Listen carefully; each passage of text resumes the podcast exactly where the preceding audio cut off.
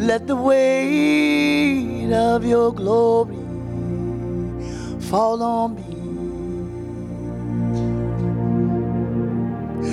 Just want to stay in your presence. Just want to stay in your presence. So let the weight of your glory fall on me. I'll be changed in your glory. I'll be filled in your glory. I'll be free in your glory, delivered in your glory. So let the weight of your glory fall on me. Hallelujah. Can somebody just give him a wave in his glory? We're getting ready for the word of God. Mhm. Reach. We have the hand of faith, but our arms are extended because we have great expectations. Yeah, reach. As you are reaching, I just want to say this because it's time for the word. Pastor Miles Kilby, my friend. He is married to Sister Natalie Kilby. Together, they have three awesome sons together.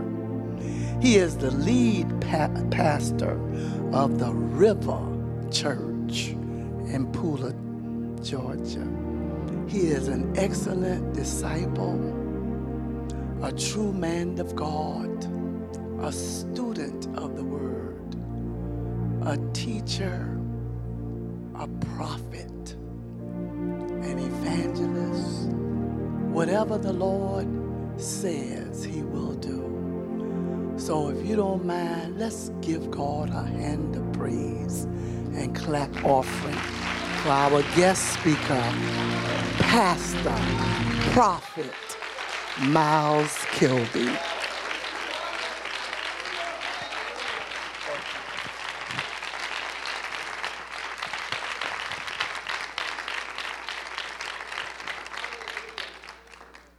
Wow. Amen. Thank you so much. You can be seated. God bless you. Wow. What a beautiful day and a beautiful place here. I'm uh, very humbled to be here with you. I'm very honored to be here. And, you know, the Bible says that if you honor a prophet, that you'll receive a prophet's reward. And um, I'm going to tell you, you want to know what a prophet's reward is? I'll tell you what a prophet's reward is. When you receive a prophet's reward, it's that you know supernaturally by the Spirit the times and the seasons of God and the things that are coming ahead. So God will supernaturally give you insight and foreknowledge of the things to come in your life, in your family's life, in the region, the area you live in, in the country and the nation that you live in. So I just bless you with that in Jesus' name. Amen. Hallelujah. God is good. Amen. I want to thank uh, Apostle Green for inviting me to come. Thank you so much. Um, she is an excellent woman of God, as you can see. Uh, I feel like I need to go home and clean my house. This is a clean place. Amen. With three sons, that can be a challenge at times. So, as she said, um, my wife, uh, Natalie, uh, she couldn't come today. She's at home with our three sons Isaiah, Elijah, and our one month old Ezra. Amen. So, they are, um, yes, thank you. They're great. They're a great blessing, in, in our lives, and we're extremely grateful for our children. You know, that's your first ministry is your family and discipling your family, your children. So I encourage you with that. I want to talk to you a moment. Um, I was getting some stuff in the spirit while we were worshiping. Uh, who in here has a cleaning business? Is there somebody in here who has a cleaning business? That's you? Okay. Um, I, I want to pray for you uh, at the right time, maybe toward the end of the service. But God's about to increase and bless your business in a powerful way. Um, so, um, yeah, God is moving supernaturally on your business. It's going to increase and expand. So, God's releasing His blessing on it in Jesus' name. Hallelujah. Amen. Amen. I want to talk to you a, a moment about the uh, end time outpouring of the Holy Spirit. I want you to turn with me to the book of Joel. And I'm going to start there. And I want to tell you that this is a very holy place that we're at right now. I heard the Lord say that this is holy ground. This is holy ground. So be patient with me as I get over to this scripture.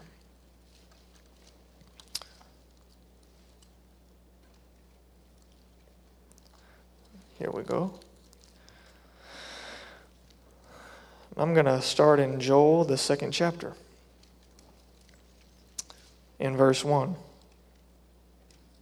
It says, Blow a trumpet in Zion and sound an alarm on my holy mountain. Let all the inhabitants of the land tremble, for the day of the Lord is coming. Surely it is near. A day of darkness and gloom a day of clouds and thick darkness.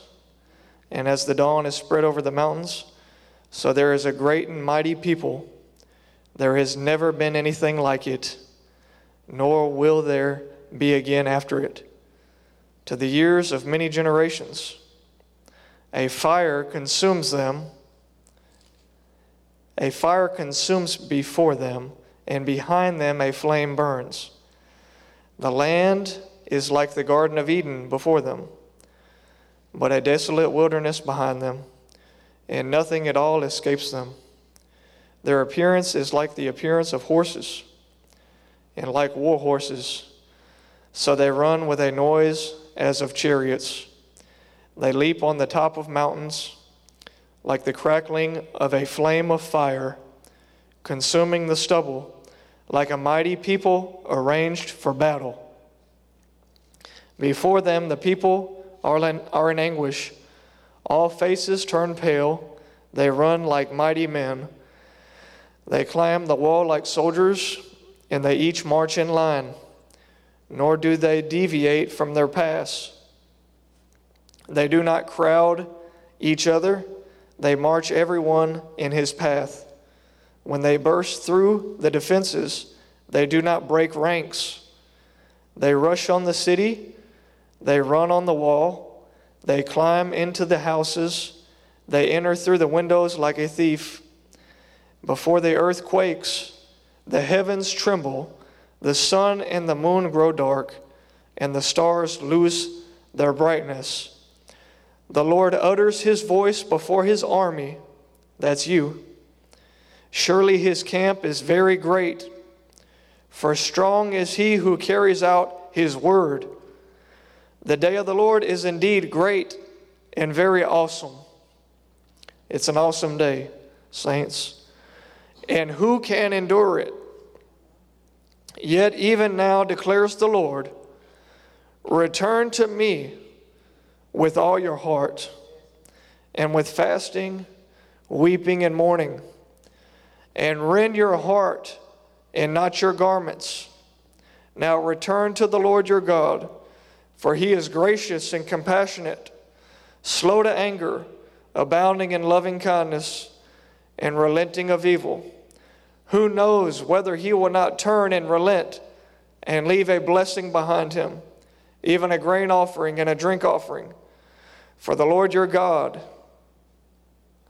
blow a trumpet in Zion, consecrate a fast, proclaim a solemn assembly. I feel like that's what we're in right now, is a solemn assembly. Gather the people, sanctify the congregation, assemble the elders, gather the children and the nursing infants. Let the bridegroom come out of his room, and the bride out of her bridal chamber. That's us. We're the bride of Christ. Let the priest, the Lord's ministers, weep between the porch and the altar and let them say, Spare your people, O Lord. Do not make your inheritance a reproach, a byword among the nations. Why should they among the people say, Where is their God? Hallelujah. Thank God for His word. Now I'm going to skip down to verse 28. And it says, It will come to pass after this that I will pour out my spirit on all mankind, and your sons and your daughters will prophesy. Your old men will dream dreams, and your young men will see visions. Even on the male and female servants, I will pour out my spirit in those days he says, I will display wonders in the sky on the earth, blood, fire, and columns of smoke. The sun will be turned into darkness, and the moon into blood before the great and awesome day of the Lord. And it will come about that whoever calls on the name of the Lord will be delivered.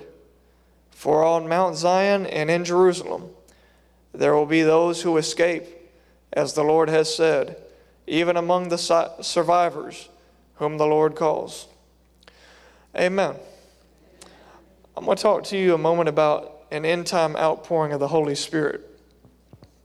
I want to tell you about the days that we're living in so that you can prepare yourself to receive the new wine of the Spirit. How many know that God is pouring out new wine? There's new wine of the Spirit that He's pouring out. You know, in 1 Timothy chapter 4,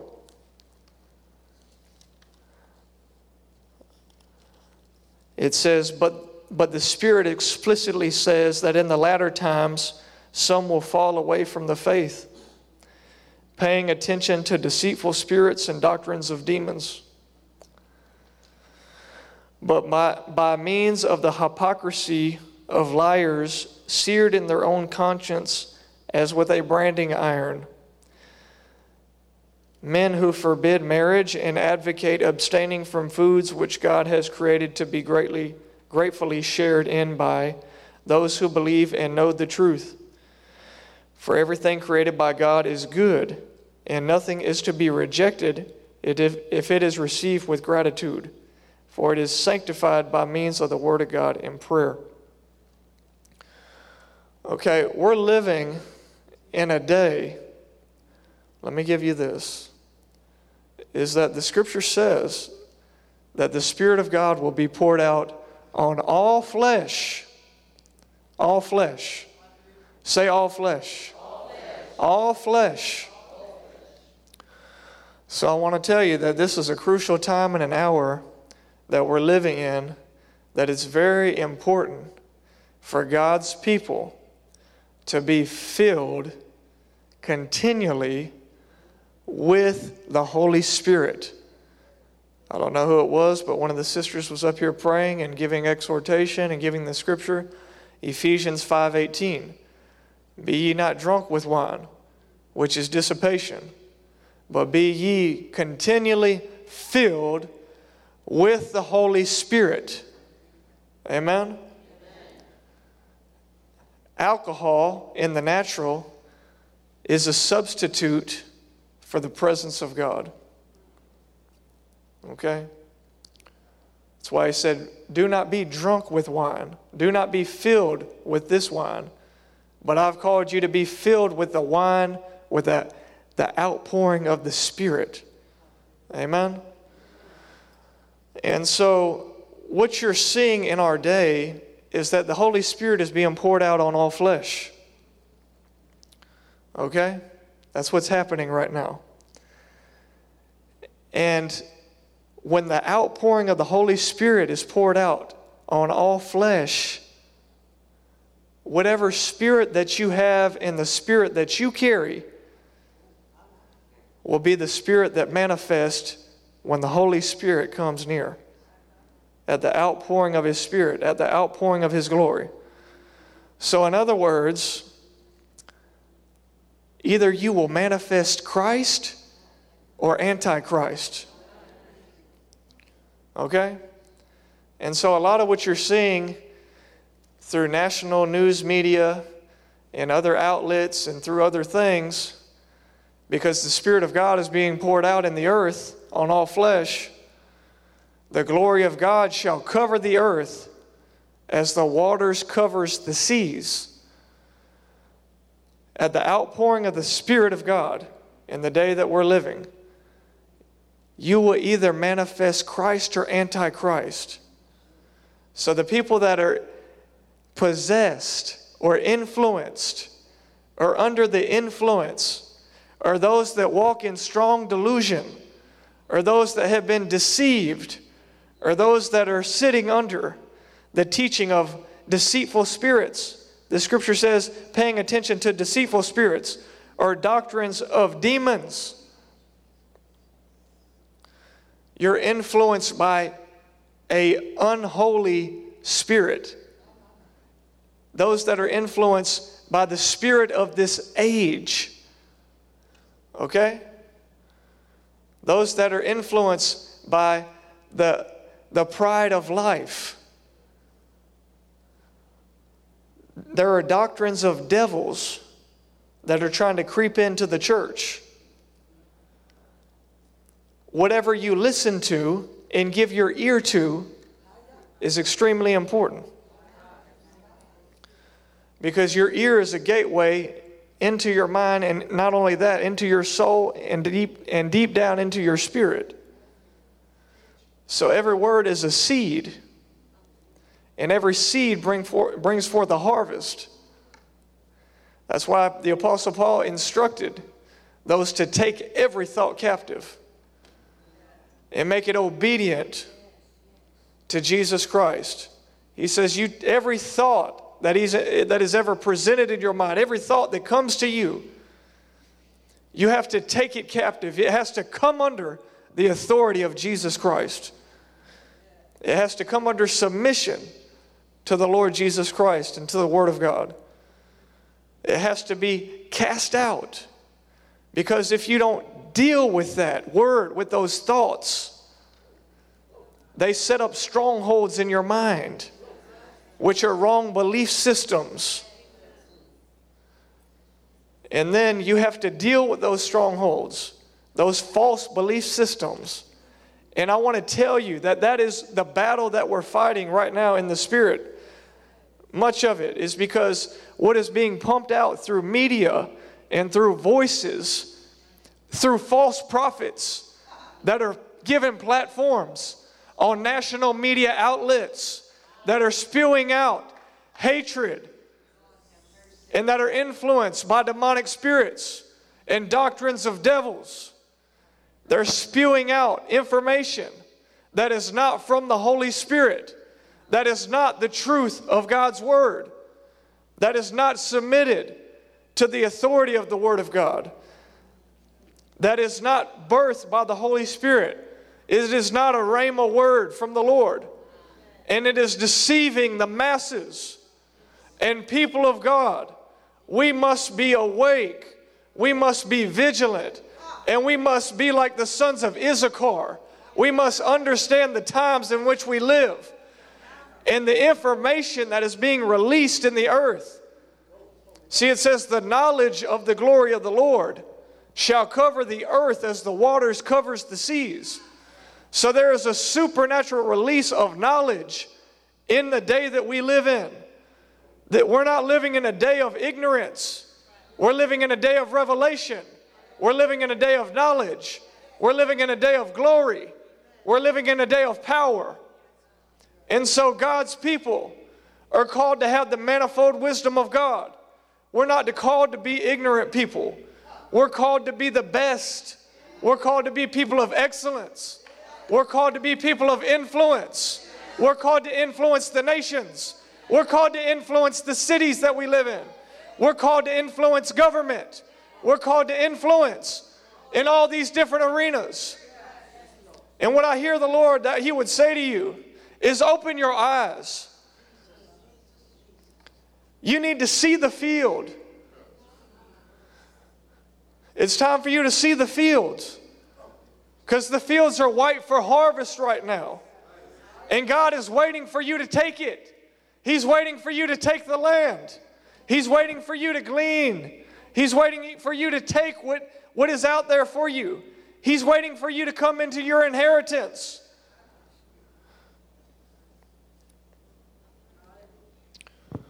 So there's an inheritance for you to take. There's businesses out there waiting for you. There's money that wants to come into your bosom.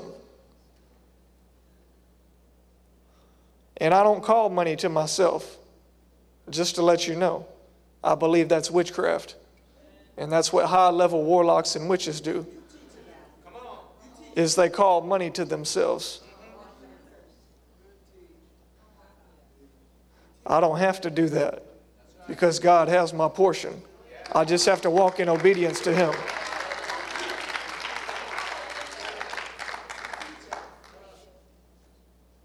Whenever you walk in obedience to God and you come into your assignment, into your purpose, God supernaturally provides everything that you need and gives you exceedingly abundantly above all that you could ask or think or imagine. And so I don't have to call out for money. I call upon the name of the Lord because He has full provision. He has everything that I need. And I can bypass the money system. And God will give me directly what I need. If I need a car, I say, God, I need a car whatever I need. And so God says, ask for what you need specifically. And you're asking for money. But you say, well, I need money to get this. No. You need to, if you need a car, you ask for a car. The kingdom of God works off seed time, seed, seed, seed time and harvest. So whatever you sow, that's what you reap. If you sow a car, you're going to reap a car. Whatever kind of seed that you sow, that's what you're going to reap. If you sow an apple seed, you're going to reap apples. If you sow oranges, it's going to be oranges. You don't sow oranges and get apples. Amen?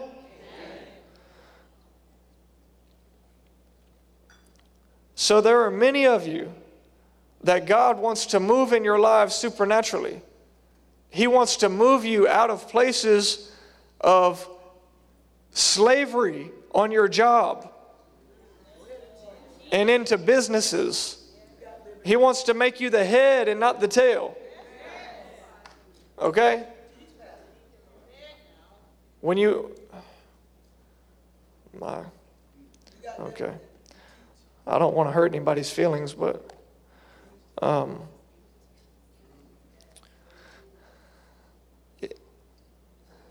you want to be the head, what God has called you to be. You don't want to be the tail. You serve other people, but I'll just tell you this if you work for somebody else, you make money for them and you get a piece of it. And when you work for yourself, you work for God you're employed by Him. and God will raise your business up, and He'll bless your business, and He'll cause it to be a ministry, and He'll cause you to serve and to bless other people, and it'll be a channel of blessing. It'll be it'll be a a, a, a, um, a vehicle for you to receive wealth transfer and the blessing of God that He has for you. See, some of you, you, you can't receive an increase because you're not positioned correctly to receive it. Okay? There, there's blockages in the way. You know, you're under people that, that, are, that aren't allowing you to receive it. You know? And so, there's a time and a place that you can serve other people.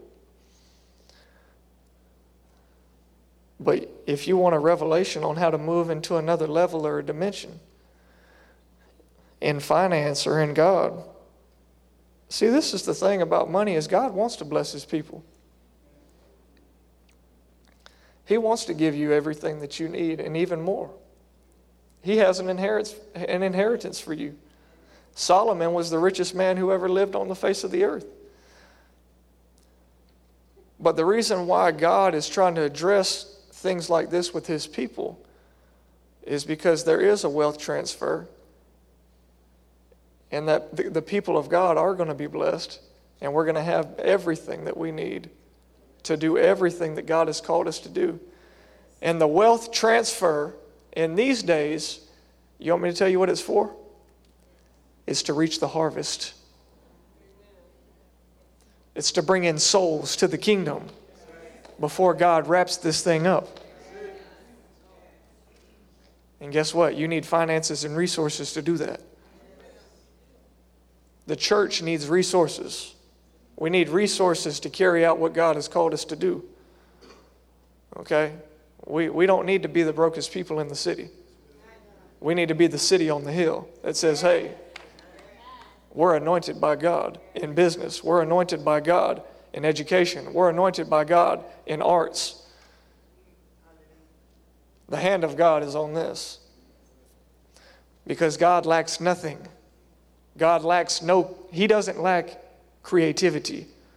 He doesn't lack sound. He doesn't lack anything that is creative. He doesn't, He's not lacking in ideals. He's not lacking on what this earth needs. He's not lacking in new inventions. He's not lacking in new, for, in new businesses. Poverty is a curse that Jesus died on the cross, part of what Jesus died on the cross for. And so, if you will tithe and give offerings and be faithful to God in your finances, you'll be blessed. You will. And the more that you give, the more God is going to bless you. Because there's levels in everything. It's called faith. You go from faith to faith, from glory to glory. So there's levels and there's dimensions for you to grow in in the supernatural, in the Spirit of God. Amen.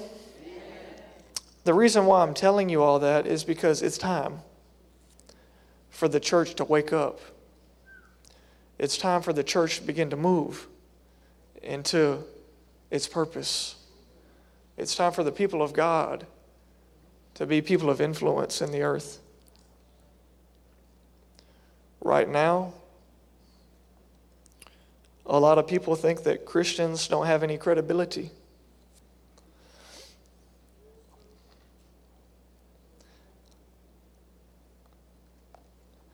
And I'm going to tell you, there's a deceiving spirit that's trying to flow through politics to deceive people in thinking that whatever your political affiliation is, that, that discredits or discounts you from being a believer in Jesus Christ. Now, I'm not telling you who to vote for, okay? That's not what I'm here to do. But I'm going to tell you this that whoever's in office, God has put them there. He's allowed them to be there and sit in authority. And our job is to pray for that person and to honor them because they sit in that office. Because whatever God is doing, that's what He's doing. God is moving, He has a plan supernaturally. And I'm telling you, the reason the people of God do not understand and discern authority and authority structures. And that's the highest office in the land. And so if you cannot honor that, wherever you sow dishonor, you reap dishonor.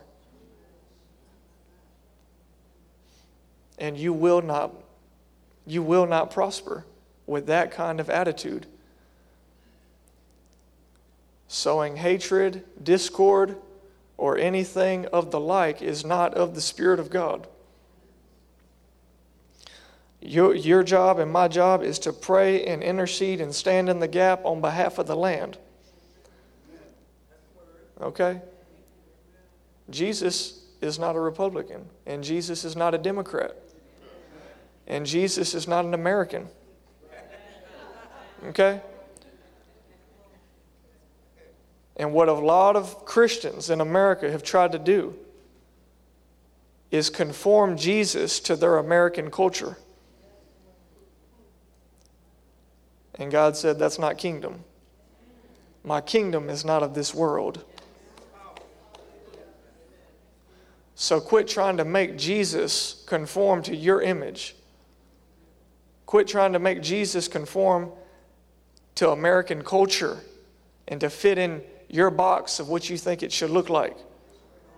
God cannot be put in a box, and He won't, and He can't be contained.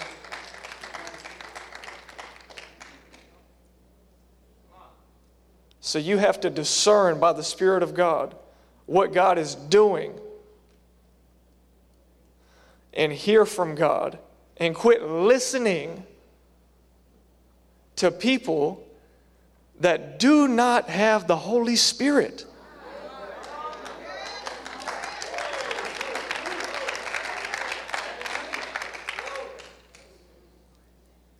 Because they have no credibility in God's kingdom.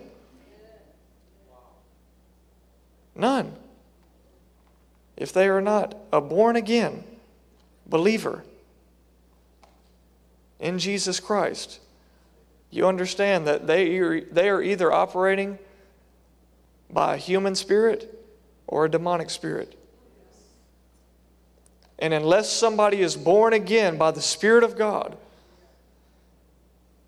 do, you, do we understand what happens then? That God actually comes and lives inside of a person. It's a great mystery. Do you know that God lives inside of you by way of the Holy Ghost? And somebody was praying about that we shouldn't misrepresent God. And so when our actions and our words are contrary to the one who lives inside of us, that's when you grieve the Holy Spirit. Okay, the scripture talks about grieving and quenching the Holy Spirit. You have to be very sensitive to the Holy Spirit because the Holy Spirit is very sensitive. Okay? So you can grieve the Holy Spirit. Grieving the Holy Spirit has to do with your character. It has to do with sin. It has to do with character. Something needs to be changed. In other words, you're acting or you're, you're doing something that is causing him to grieve. Have you ever grieved? Have you ever been in grief? Do you know what that feels like? You lost a loved one and you've grieved over that. And that's okay. There's a place for grieving. Well, that's how the Apostle Paul, that's how the Holy Spirit said he feels. He has feelings. He says, You grieve me when, this, when you do this. Or you can quench the Spirit. Now, when you quench the Spirit, The Bible clearly says, 1 Thessalonians uh, 5 19, 5 18, 5 19. Do not quench the spirit. It's a direct commandment. Do not do this. Whenever you quench the spirit, you cut the power off. It's like going over there and flipping the light switch off. You cut the power off, you cut him off. So many times in churches, the Spirit will be moving, the Spirit will be moving, the Holy Ghost will be moving, but the program gets in the way of the Holy Ghost. If your program gets in the way of the Holy Ghost, you quench the Spirit. You cut him off.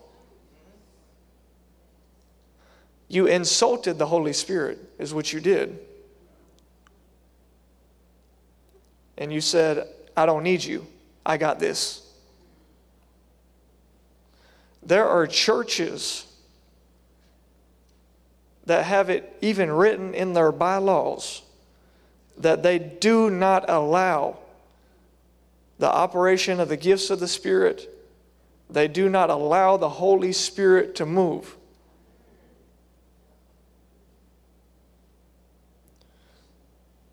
They don't know God, or they don't know the Word of God. That is a direct insult to the Holy Spirit. And I want to tell you something. If the Holy Spirit is not moving and flowing, in your church and the gifts of the Holy Spirit, and if there is not supernatural activity that is birthed by the Holy Spirit, if that is not present in the church, then I don't even know if God is visiting your church or in your church. And that is to be, I'm not talking about this church. I know that ain't this church. Amen. But people that do not honor the Holy Spirit, there's a judgment that's attached to that. Because you miss your day, just like the scripture says that when Jesus came, that they missed their day of visitation. There was a judgment that was attached to them missing the time of their visitation. There's a judgment that's attached to missing the visitation of the Holy Spirit.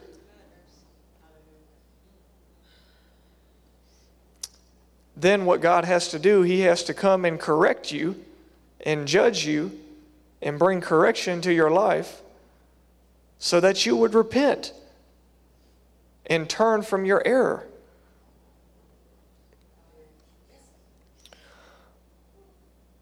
The judgment of God is out of love. It's so that you would get it right. It's so that you would not continue in error and go on to a path of destruction. Ananias and Sapphira.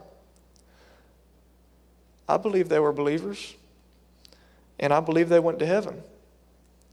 I believe that God judged them right there on the scene because they lied to the Holy Ghost and got them out of the way. In other words, he didn't have any further use for them. It was time for them to go. There are ministers that get off into things that God hasn't called them to, that flow in ministries that God hasn't called them to. And some of them die because of it.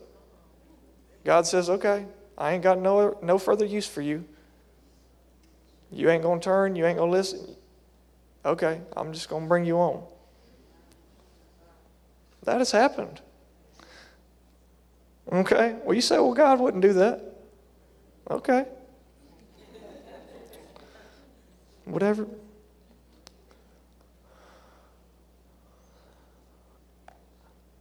In other words, are people that get off in error that are preachers. God says, I have to get you out of the way. You can't bring all this contamination and doctrines of devils into the church. But there are people that think that there's no judgment in the New Testament. There's more judgment, there's more of the judgment of God written in the New Testament than there is in the Old. They just don't know the Scripture. the judgment of God towards believers versus unbelievers is two different things. The judgment of God towards believers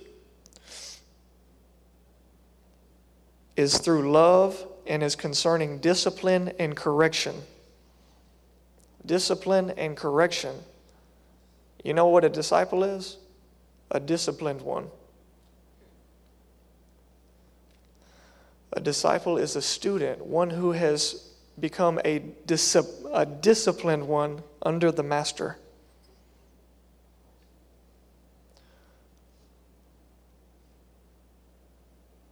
That's why the Christian life, the, the walk of a believer, requires discipline. It requires discipline, it, it requires commitments. And if you ever make a vow to God, you better, you better mean what you vow to Him. Amen? Judgment begins at the house of God. Judgment begins at the house of God. What God is doing right now, this wind of the Spirit that's coming upon the church, this fire that's coming upon the church, it's to clean out and purge the church. God has to send a wind through the church to blow out the chaff. God says, I have to purge you, I have to clean this thing up. And you say, oh, well, that's just the blessing of God. No, it's the judgment of God bringing correction to the church and blowing out everything that's not of Him. So, what you perceive to be, oh, such a great blessing, well, judgment is a blessing. if you understand the judgment of God on His people. Because God judges you, God judges His people so that they will get it right and not continue to walk in error and deception. Because it's more important for you to get it right. God so loves His people that it's very important to Him. He has to give us a good spanking. Amen? So that we get with it and so that we get it right. It's just like my two year old and my five year old. They have a bending to do what I don't want them to do. And I tell them five times don't go that way, don't do that, quit doing that. And yet they continue to do it. That's called rebellion. And so after over and over and over, and after I tell them five times and they don't listen to their daddy, then daddy has to step in and say, okay, now I have to take you aside and I have to teach you a lesson. And it might be a little painful, but I'm going to have to give you a spanking. And I may have to send you to your room and let you think about it for a little while so that you can learn your lesson so that you won't continue to walk in rebellion.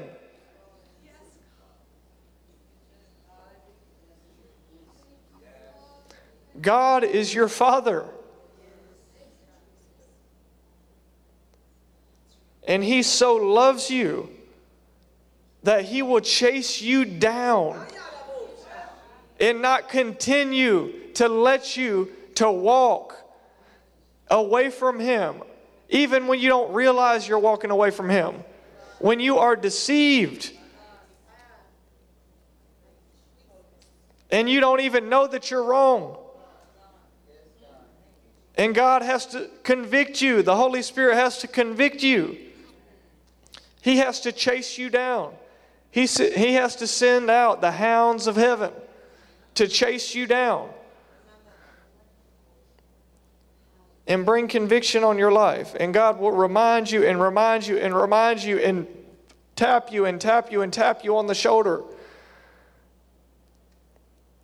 Just like he did with Jim Bakker. You, do y'all know who Jim Bakker is? Had PTL, got in trouble. And he said before that happened that God would continually come to him and come to him and come to him and come to him. And he'd just ignore it. God was trying to help him. In the book of Revelation, verse 2, it says that, Why do you tolerate this Jezebel in the church? I've given her an opportunity to repent,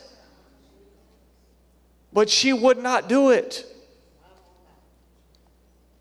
God gives everyone an opportunity to repent before he has to deal with it and judge it and bring correction in their life.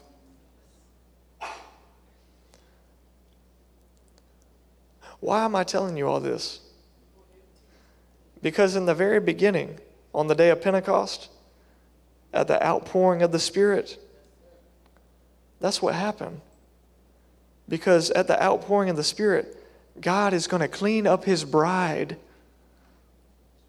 And it's not just going to be blessing and outpouring and lovey dovey and everything's wonderful. But you'll see people fall dead.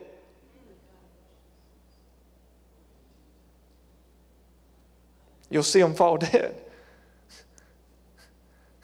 And God will say, I got to take you on. I got to take you out because, you know, you're not doing what, what I need you to do right now. I'm just going to bring you on home. I've got to get you out of the way because you're so stubborn and walking in such rebellion that it would be better for me to just take you on to heaven rather than you be a stumbling block in the church.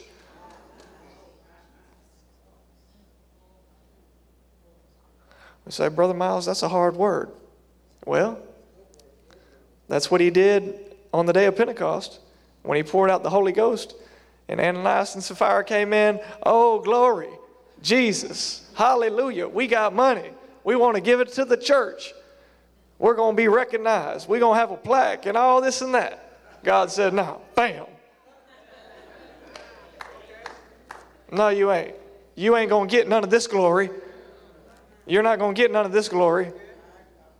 No flesh shall glory in his presence. And I'm going to tell you this God told me this earlier this year is that when you you will see the greatest glory in the midst of death. In the midst of death is when you will see the greatest glory. When you die to self, let me give you this word because it's a revelation.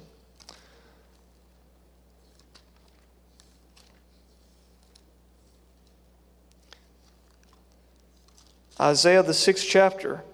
Verse 1 In the year of King Uzziah's death, I saw the Lord sitting on a throne, lofty and exalted, with the train of his robe filling the temple.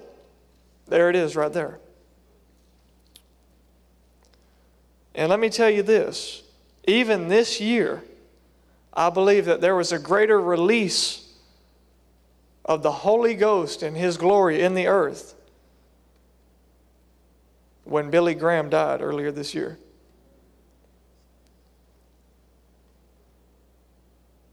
What you have to understand, just like what this scripture said, in the year that King Uzziah died, I saw the Lord on his throne, and the train of his robe flowed out and filled the entire temple.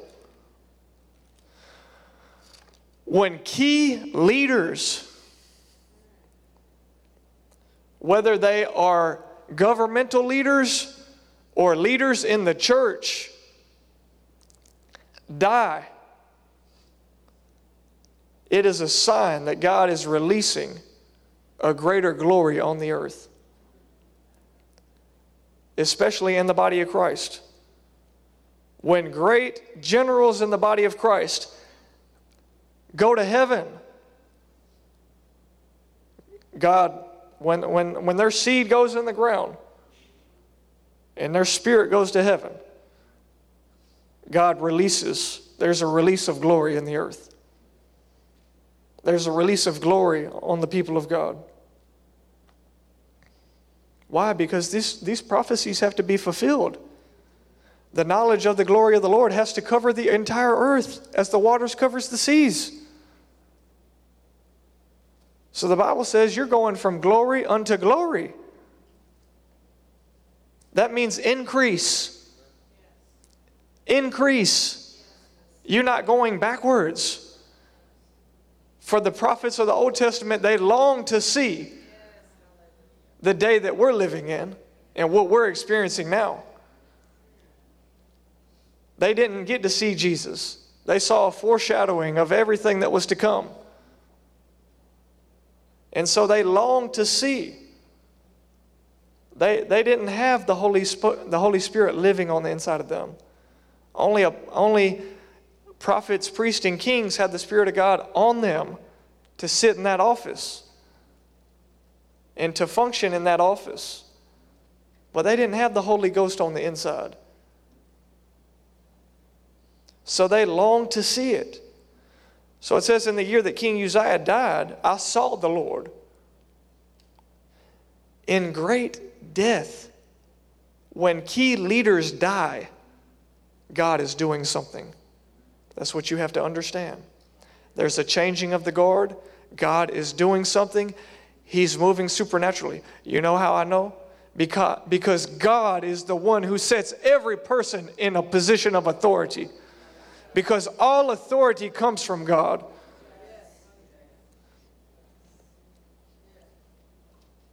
That's what you have to understand. You have to understand authority.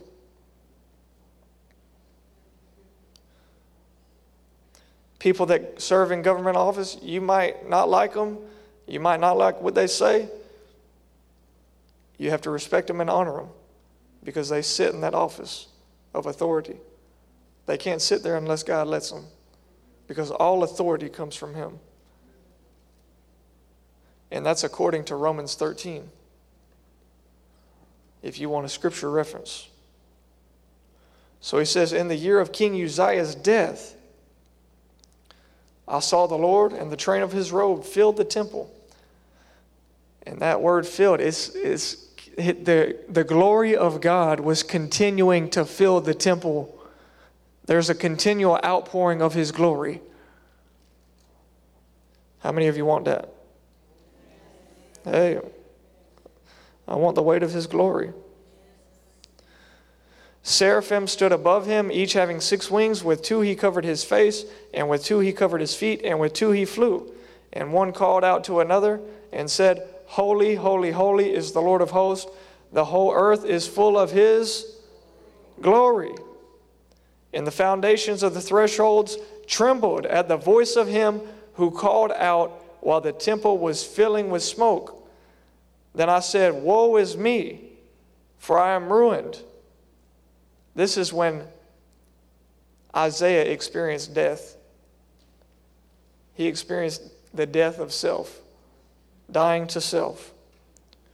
Woe is me, for I am ruined. I'm undone.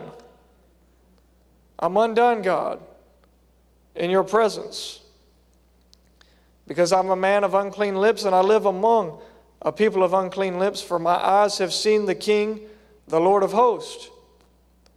And notice there's angels all around.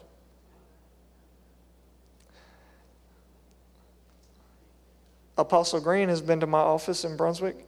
There's an angel who stands at the front door before you come in. He stands right there and he sees everything that comes in and out through the door. Everything. There's angels in here right now. There's angels all around this church. There's angels on the roof of this church. There's angels at the door. There's ushers in the spirit.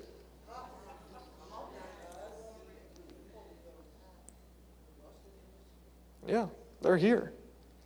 They go with you, they protect you. They see to your needs. They minister to the heirs of salvation. And some of them are waiting for us to get up and do something. They're walking along with us and they're like, hey, I'm ready to do it. I'm ready to do this thing. Let's go. Like, release it. Like, release a word in this place or something. Release the glory of the Lord or something. wherever you go. Why? Because when those that are walking with the spirit of Antichrist try to oppose you, they're going to have to deal with him.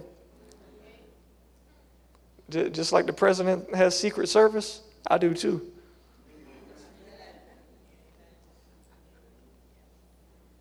Jesus said, I could call down legions of angels right now if I wanted to. Isn't that what he said? He said, I can call them right now. I can call them down right now and deal with all y'all if I wanted to.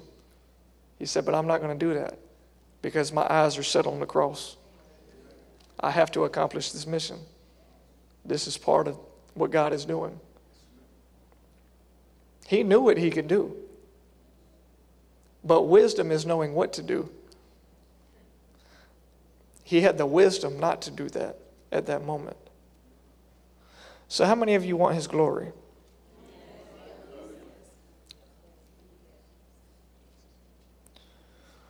Hallelujah. You want the weight of his glory?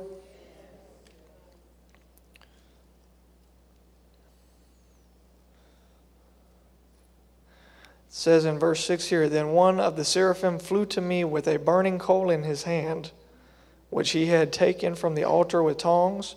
He touched my mouth with it and said, Behold, this has touched your lips, and your iniquity is taken away, and your sin is forgiven. Okay? Most of the prophets in the Old Testament, God had to touch their mouth before he before that they could speak for him on his behalf. Why God had to purge their mouth so he could speak for them. If you think you're called to ministry and you don't have any fire in your bones, I'll question whether you're called. Okay? The fire, part of the purpose of the fire, the fire ignites the passion in you to be able to do what God has called you to do. So there has to be a fire inside of you when you're called. Jeremiah said in Jeremiah 20 and 9, if I say that I'm not going to speak any longer, all these people are persecuting me, God. I'm locked up in a dungeon now. If I say I'm not going to speak any longer on your behalf, your word becomes like a fire shut up in my bones. I cannot contain it. He couldn't get away from it. He couldn't get away from the call. Why? Because this man's got fire in his bones. You have a passion, an inner fire and passion that burns in you, that drives you. So let me give you the purpose of the fire. We talking about fire? We talking about wind? The fire of God, first of all, most importantly, is to purge you of everything that is in you that is not of God. And this is why ministers need the fire of God. If you're called to ministry, you need the fire of God. You have to be purged, consecrated, and set apart. Why?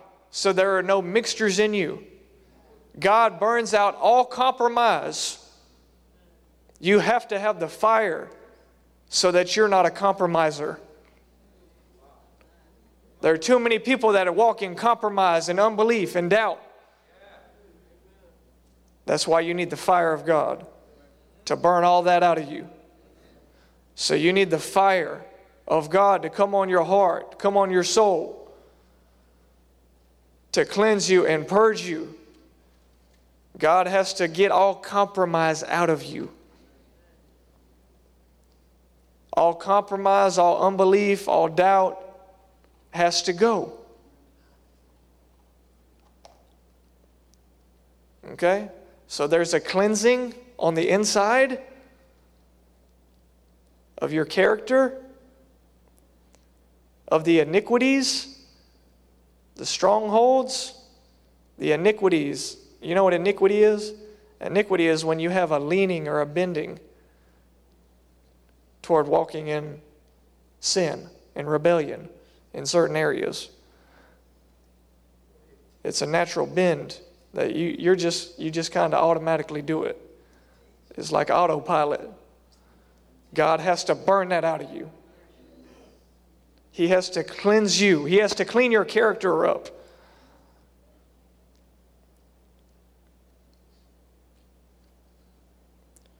The way that we think, what we listen to, everything that you listen to becomes a part of you.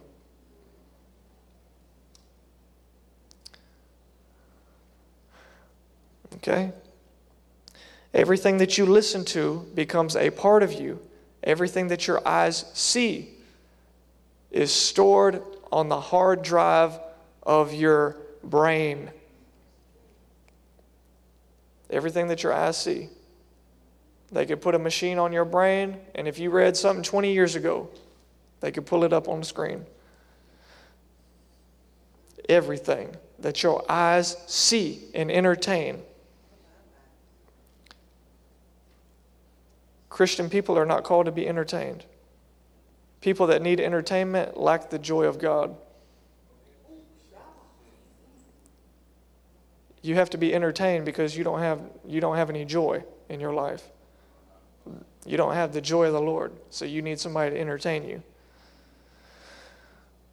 Preachers, preachers are not entertainers. Preachers are called to bring people into an encounter with God. That is the main assignment of a preacher, first and foremost, is to bring the people of God into an encounter with Him.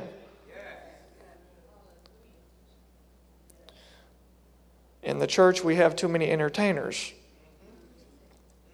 Worshippers aren't called to be entertainers. In places where true worship has been replaced with entertainment,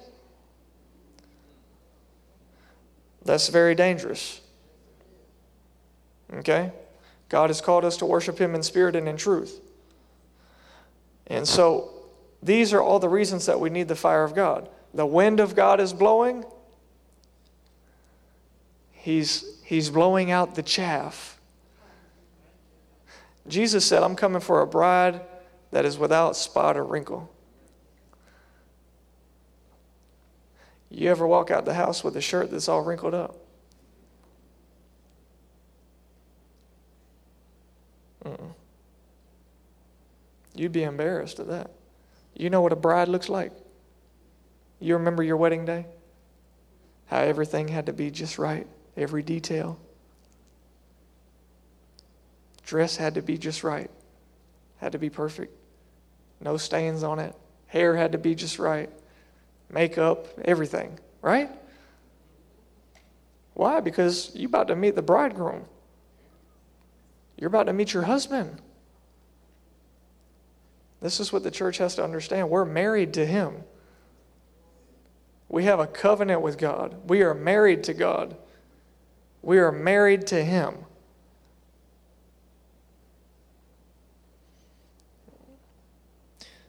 But some of us, we need to set our house in order. What do you do when you have visitors come to your house?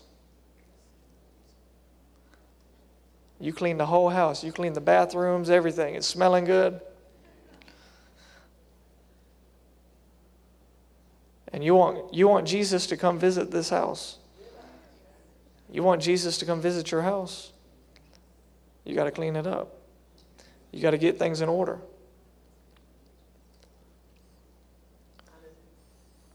Amen. Hallelujah. The grace of God is for you to supernaturally overcome sin. The grace of God is not a license to sin. The grace of God is not to be abused. The blood of Jesus is not to be trampled underfoot. But the grace of God supernaturally empowers us to live as overcomers, to live free from sin. Okay? So there's a false grace message that's being preached. There are false prophets that don't have the fire of God. Okay? If you're called to be a prophet and apostle, you better have some fire in you. Because you have to be a holy vessel. That's where holiness is produced. Amen? So God has to cleanse us, He has to purge us. Jesus said, I advise you, I counsel you to buy from me gold that has been refined by fire. Okay? We should take his advice, don't you think? Have you ever seen how they purify gold? You know what gold is symbolic of in Scripture? Glory. The glory of God. The fire of God is a, is a manifestation of God's glory. This is part of the manifestation of God's glory. It's an aspect and a dimension that comes out of the glory of God. Okay? Gold is symbolic of glory in Scripture. Can you say amen? amen? And so he said, I advise you to buy gold from me that's been refined by fire. Now, gold that's been refined, if you've never seen how they refine gold, it has to be heated up to extremely high temperatures. I think it's like 2,000 degrees Fahrenheit. It may be more than that. But what happens is, is all the impurities come to the top. You have to heat it up with extreme heat for all the impurities to come to the top. And when those come to the top, it's scraped off. It's done away with. Then you bring forth pure gold. While we were worshiping, I had a vision. I saw all the people in this church wearing white. I heard the Holy Spirit say that you've washed your robes. You've washed your robes. Your robes have been made white. That's a sign of purity. And that's just what I saw in the Spirit. So I feel like I'm amongst holy people. I feel that I'm, a, I'm amongst sincere believers. Those who have made their robes white, those who have purified themselves, made their robes white. Hallelujah. I'm going to begin to minister for a minute, and we're going to pray. I think I've shared enough with you. We could stay here all day, probably. Hallelujah. Did you get anything from that?